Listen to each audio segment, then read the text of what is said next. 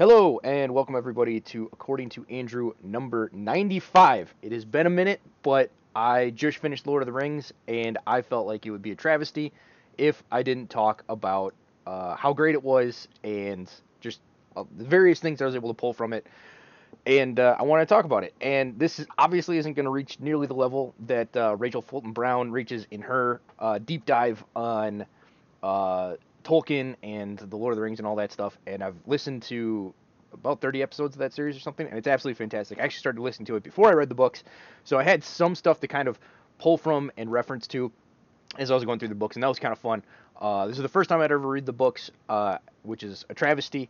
Uh, I watched the movies. I was like, I don't know, maybe between 10 and 15 uh, when the movies came out, and I'd watched those years ago, and then because I had watched them, I never really got around to um, reading the books. Because like, I mean, how different could they be?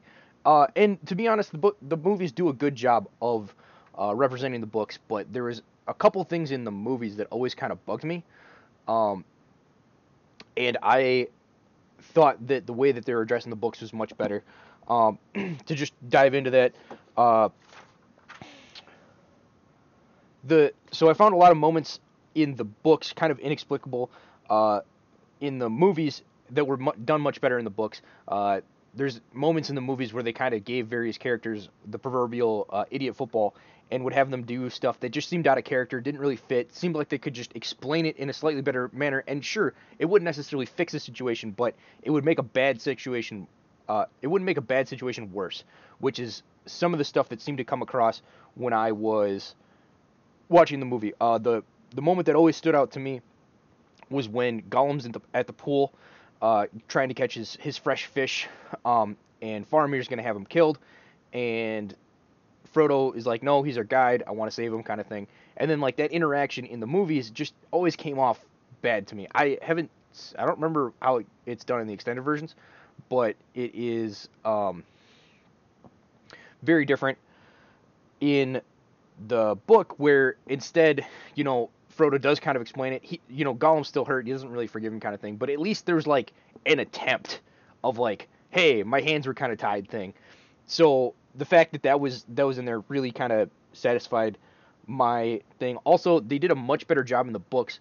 Uh, in the movies, they just kind of make Frodo come off as kind of naive, overly trusting of like Gollum, who is obviously someone he wouldn't want to trust or anything like that. And I find in the books he's much more wise and cunning and uh, a much better fit for being the ring bearer because it's a big responsibility uh, and a big burden that is placed on him. And in the books, they show that he has the noble character to really fulfill that that task. Um, and in the movies, he just, he, you know, it, it doesn't come off that way. So those are the things that I think really um, the book did did much better justice. Uh, so other notes on there. Uh, interesting, and I know Tolkien uh, hates the term allegory, but uh, I found it very interesting. At the very end, there was this little part where they're describing Mordor, and it's like this lifeless field, and then they fall down into these these bushes, and they're they're wiry, and they have like these long spikes and stuff like that.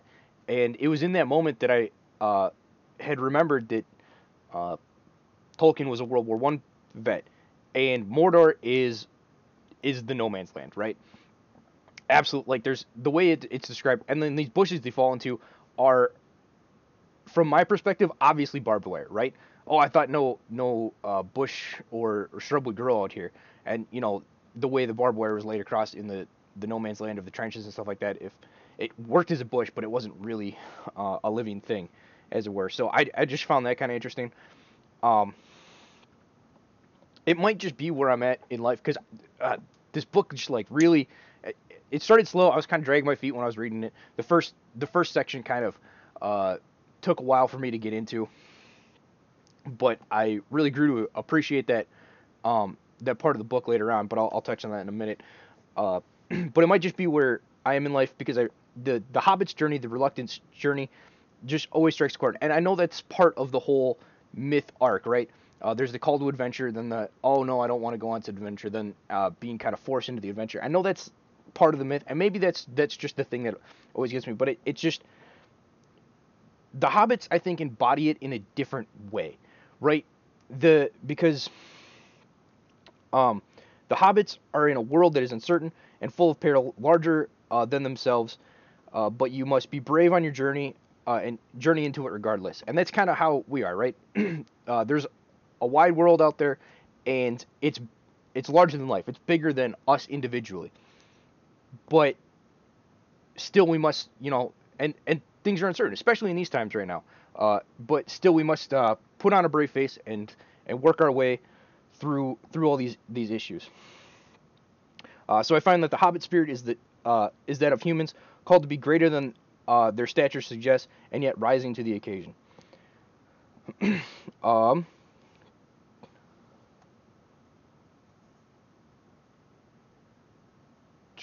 I'll touch on that in a minute. Uh, oh, and then so to to get back to the other part about the the first part of the book being slow, but then really kind of relating it to that later after I had kind of gotten through the rest of the book and was reflecting on it more. Um, so one thing that I really liked is that in the movie you wouldn't get the sense that there's like 40 years that pass between uh, Frodo being handed the ring, or maybe it's 20. It's a long time. Basically, in the uh, in the movie, it comes across as like being you know, maybe years time, maybe a, maybe like five at most, if you're really kind of stretching it. But it's like it's like almost 20 years kind of thing. Um, but I kind of appreciated that because sometimes we kind of can feel stuck in a rut or stuck kind of in our place and not really knowing where to go, not feeling like we're kind of treading water. We're not really moving forward in life, and some kind of being stuck, feeling that we we have to go do something. We have to make our impact on the world. The time's running out, and that's a good driving motivator, right? That's the thing that gets us up in the morning, the thing that makes us do something, the, the thing that maybe puts us on the right path if we've been, uh, you know, making incorrect decisions. And, uh, you know, that can be as serious as drug abuse type stuff to as simple as uh, just, you know, not eating healthy. uh, and that, that slow plotting is interesting because it, it does reflect uh, life so much. Uh, it takes years for things to kind of come to fruition, uh, but during that time, it can feel like you're spinning your wheels. Uh, I feel that it relates well to uh, the seeming never end uh, COVID stuff, where we must simply endure, but sometimes our impatience starts to breed a hopelessness that will that it'll never end, or in Frodo's case, that his adventure will never come. and there's just there's so many elements within the Lord of the Rings that just have a human element to them that I find really compelling. Um,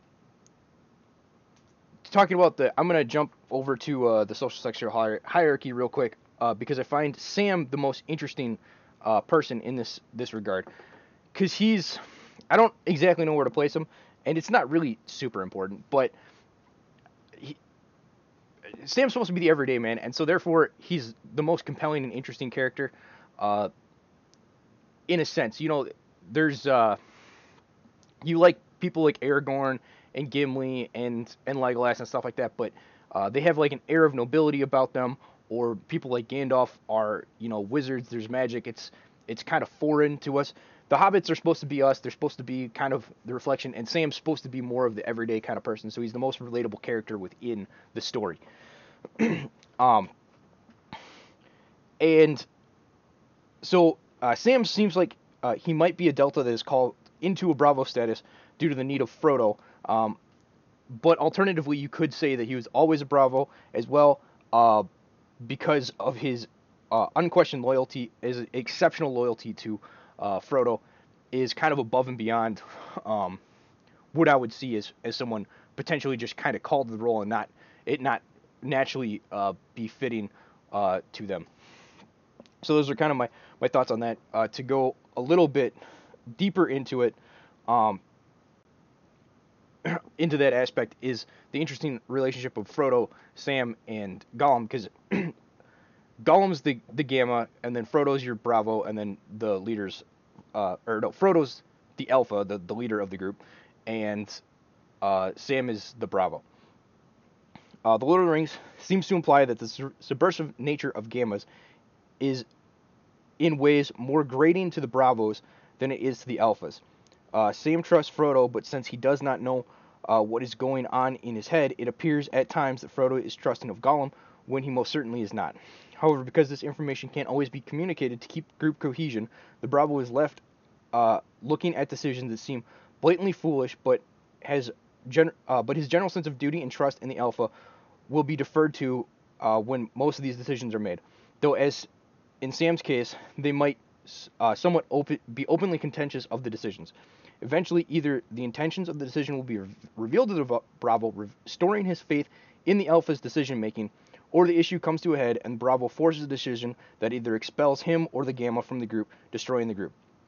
This does go to show why it is best to keep Gammas out of an organization as best as possible, but when it is necessary uh, to include one like in the Lord of the Rings example, uh, it is important to address the real concerns of the Bravo from time to time. Which, I don't know, I just, it was kind of an interesting observation. That, that was in the second book, especially when um, Gollum's like plotting behind their back, and Sam feels like uh, Frodo is just kind of being led in, in, in this folly direction and doesn't actually believe that Gollum is capable of any any evil and stuff like that, and he does a good job to show that that is not the case, and that he is, uh, he knows more that's going on than he he lets on, which is a smart way to play your hand. Um, one thing I do have to say is, uh, so usually when I finish a a book or a series or something like that, especially like a fantasy one where you go on this journey uh, with the characters and stuff like that, you always feel kind of sad that you have to uh, let the book go. But um, dude, the ending of this book just really hit me harder than than most, uh, which was interesting. I think it was just because so, so many of the things and aspects within the book are uh, much more relatable and real than a lot of other fantasy books that I've read. Um,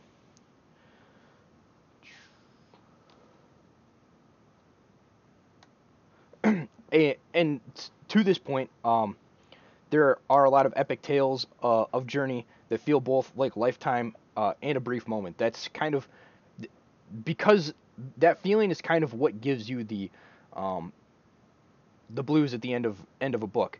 Um, maybe if you're a really fast reader, this isn't a problem to you personally, but you know you, you reflect on the book and it feels like so much has happened and yet no time has seemingly passed at all at the exact same time. Uh, and I feel like that can that kind of goes back to the human nature aspect of it, where, uh, you know, you can summarize someone's life in a paragraph or an entire book, and both are in a sense, uh, reasonable ways to describe their life, right? When I when I reflect on what happened within the Lord of the Rings, it feels like oh, if you just hit the key highlights, you're like, but like this happened, this you can just create a list of bullet points, and in one sense you're like you know not a lot happened but at the same same time like everything happened. A lot happened. Uh, and obviously that's getting into the details the the description of the scenery all that stuff. And it's just it's this kind of interesting dynamic where you're both uh, uh, you can be stretched out and, and compressed in these different ways and it just I guess a lot of these are just kind of feelings, and I'm not the greatest at describing them, but I'm doing what I can. um, going back to the Sam and Frodo, I think the the end of the book is a very emotional hit because that's when uh, Frodo heads off to the Grey Havens and says goodbye to Sam, and it's just really um, a sad moment, uh, especially since these two have been inseparable, and this is really the only time they've been separated in the entire book. And through this whole long journey, this whole aspect of of all the things that they had to do, they they never uh, parted ways, and now they, they finally have to part. And that, that again goes to the human condition of you know having to say goodbye to loved ones and things like that. Uh, you know, as much as you want to have your loved ones around for all eternity, your grandparents, your parents, all that stuff. Eventually, we have to say goodbye um, at a certain point, and there's you know the hope of rejoining them um, in the Grey Havens or in heaven or things like that. But um, you know that's that's a hope that's far off, and it it's not folly to have said hope, but um, that uh, the hope of a distant payoff does little to uh, sweeten the bitterness of the uh, moment that you're in. and it it uh, I find it interesting that it kind of like stories like that help remind me of my grandparents and my uh, people that I've lost within my life and stuff like that, and in ways that just kind of trying to remember them, trying to remember have various days of remembrance, don't seem to bring up uh, memories like that as much. Uh, you know, because you can kind of the aspects within the story you can kind of weave in your own experiences and be like, oh, I remember when I did that with my grandparents and stuff like that, or or things of that nature, and it, it helps kind of bring the memories back alive, which is interesting because it's like, well, it's fictional, but then because of this aspect, it it kind of creates like a realness uh, that you don't find in other mediums. And I've, this happens with other books and stuff like that, but it, I don't know. I just I noticed it more with The Lord of the Rings than I can remember from other books. Obviously, this one's uh, most current in my memory, so that could be the reason for that. uh, let's go through the rest of my notes here.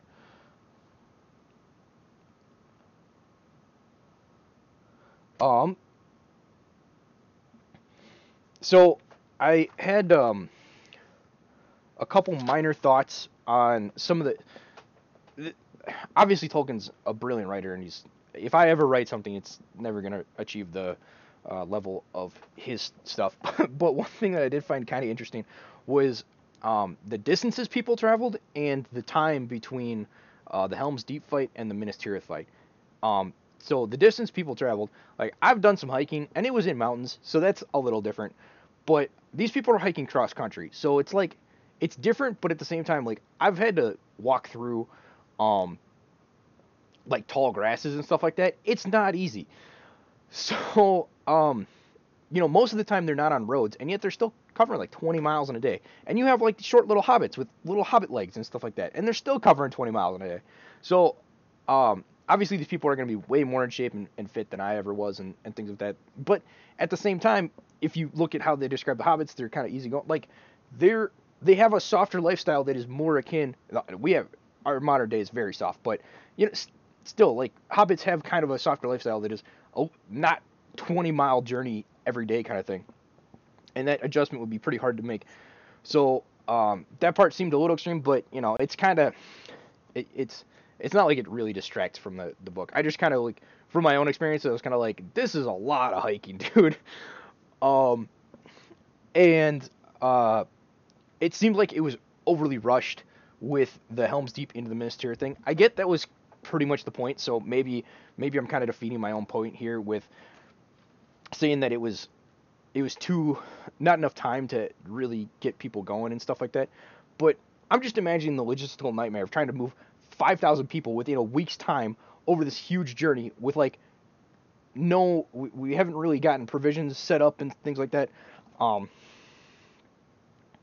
they're given like no time to get all this sorted and stuff like that. And the whole point that I mean that was part of the point was not to give them time so that uh, they couldn't gather all of their troops and they just had to set out with what they had.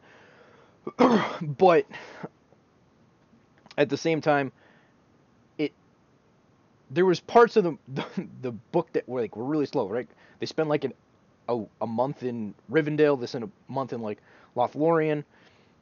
It's like you couldn't give them like an extra week. It still seems like if it was a two week thing, it would still be pressing enough, but like also make it so that oh yeah, you know we can make sure that we have our provisions, that we're getting the proper uh, food and supplies uh, stocked up for uh, this long journey across country to ride to our doom, or or hopefully save the West kind of thing. So uh, that that aspect kind of threw me for uh, a bit of the loop, but uh, you know it's really it's not really the end of the world.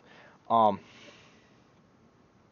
and then to kind of help uh, wrap up some of these things, so I know Tolkien uh, thought that the West was in its twilight when he was alive, but you can tell by the writing that he was still close enough to a more upstanding age that feels like it doesn't exist anymore. When you read his descriptions of Aragorn uh, and what he when he takes on his kingly duty and the air of nobility that surrounds him, it just feels like an idea from an era that has gone past. It it doesn't. Some of the descriptions and some of this idea of uh, moral leadership and strong nobility that stand up and do the right thing, kind of, it just. It's kind of Victorian esque and it doesn't really fit in our era. And I'm kind of sad that that doesn't really exist anymore. And obviously, that's something you can work on to bring back, but it's just it when you haven't like it's hard to know what it's like when you haven't seen it yourself, kind of thing. Um, you know, you can read about books and things like that, but you don't know what the culture like. I can read about the Middle Ages and stuff like that, but really getting into understanding what the cultural uh, day-to-day life was for people and things like that, and and the uh, dignity and air of nobility that people held themselves to, and not just to seem better than they were, but to actually be a shining light and a, an example for people. Um, it just it's hard to it's not that it's hard it's hard to relate to in a sense, but more importantly, it's it seems like a sign of something that was lost. Um, it, so the notion uh, of the fourth era and magic disappearing out of the world, it feels like it was a delineation of our own time, uh, which is before World War One and after World War Two, uh, which was the transition period. And what stands on either side of them are the two different eras. So basically, the third age in our era, our third age was the Victorian era, and the fourth age is World War War, World War Two and before, and the transition era is World War between World War One and World War Two. and if you kind of look back on on society and life and what things were kind of like, it does feel like you know those were different times. Uh, another delineation that seems like it was a pretty major shift, at least in American history, is pre Civil War, post Civil War, right? You you have this kind of society was this way, and now it's this way, and uh, maybe one that we're potentially living through right now. It's hard to say say when you're in the moment is, um, you know, pre pre COVID, post COVID kind of thing. Um, and I, I think some of that might have, in in times in the future, you might say like that the whole process started with like the 9/11 situation, and things slowly boiled, and then when they really kicked off with the COVID thing, then you have so our transition period is basically 9/11 to COVID, and um, you know, so you uh, and then the the fifth era basically starts. And who knows what's going to be in in that section? Maybe we'll get back to some of the the noble nobler times that are thought of in the Victorian era. I know it had its issues and all that, but um, you know, there's there's aspects of that society that uh, aren't are no longer there, and it's it's uh, kind of lost. Um, and then last couple things, uh, the orcs uh, fit SJWs to a T. Uh, they destroy things simply for the fact that of the destruction of self. Uh, they hate the good, the beautiful, the true. They cannot create, only mock or distort. Uh, they turn on each other at the slightest provocation or any chance to get ahead, uh, and they are kept in line by fear and mutual hatred for uh, the good, the beautiful, and the true. So that's kind of interesting. Um, and then Saruman shows uh, how evil operates and turns on itself uh, when he convinces Wormtongue to do his dirty work, and then immediately throws him under the bus. Uh, Wormtongue claims that he was doing it uh, at Sar- Saruman's bidding. Saruman denies it, kind of thing. Uh, and this this again relates back to the the COVID situation where uh, you're going to have a lot of people who are like, uh, there's going to be leaders that try to shirk their responsibility and their culpability in the uh, in like the vaccine program or things of that nature. Uh, it's going to be funny if this video gets flagged for that. Um, because they're like, well, you chose it. And it's like, well, it was coerced or you lied to me and stuff like that. Um, but none of that. Uh, these leaders aren't truly leaders because they don't take responsibility for the actions that they uh, set uh, the course on others. Um, and you see the evidence of this behavior in politics and all over the place. Politics is probably the most um, glaring one. Uh,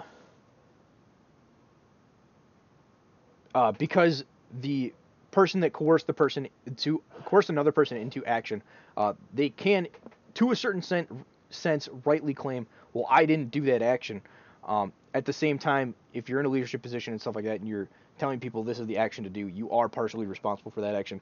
But uh, the wicked will never uh, take responsibility for that, and that shows their poor moral character and penchants for wickedness. Uh, so that basically wraps up my uh, my thoughts on Lord of the Rings. Kind of, uh, you know, slapped together of a whole bunch of different things.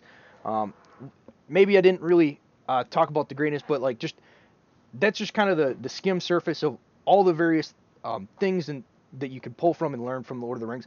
It's uh, Lord of the Rings is a great story because it's a human story, um, and it it talks about uh, trial and and uh, suffering, hope, and despair, and making sure that to push to the last, um, regardless of insur- seemingly insurmountable odds, and and making things uh, work out in the end. Um, so if you haven't read the book, I highly recommend it. It can take a bit to get into, uh, and it can be hard. I definitely fell asleep a couple of times while I was reading it, but uh, you know, just take it slowly, blot on uh, just a little bit every day, and uh, when you get done with it, I'm sure you'll be very glad that you you read it. So, uh, anyway, this has been according to Andrew. Uh, hope you guys have a good day, and goodbye.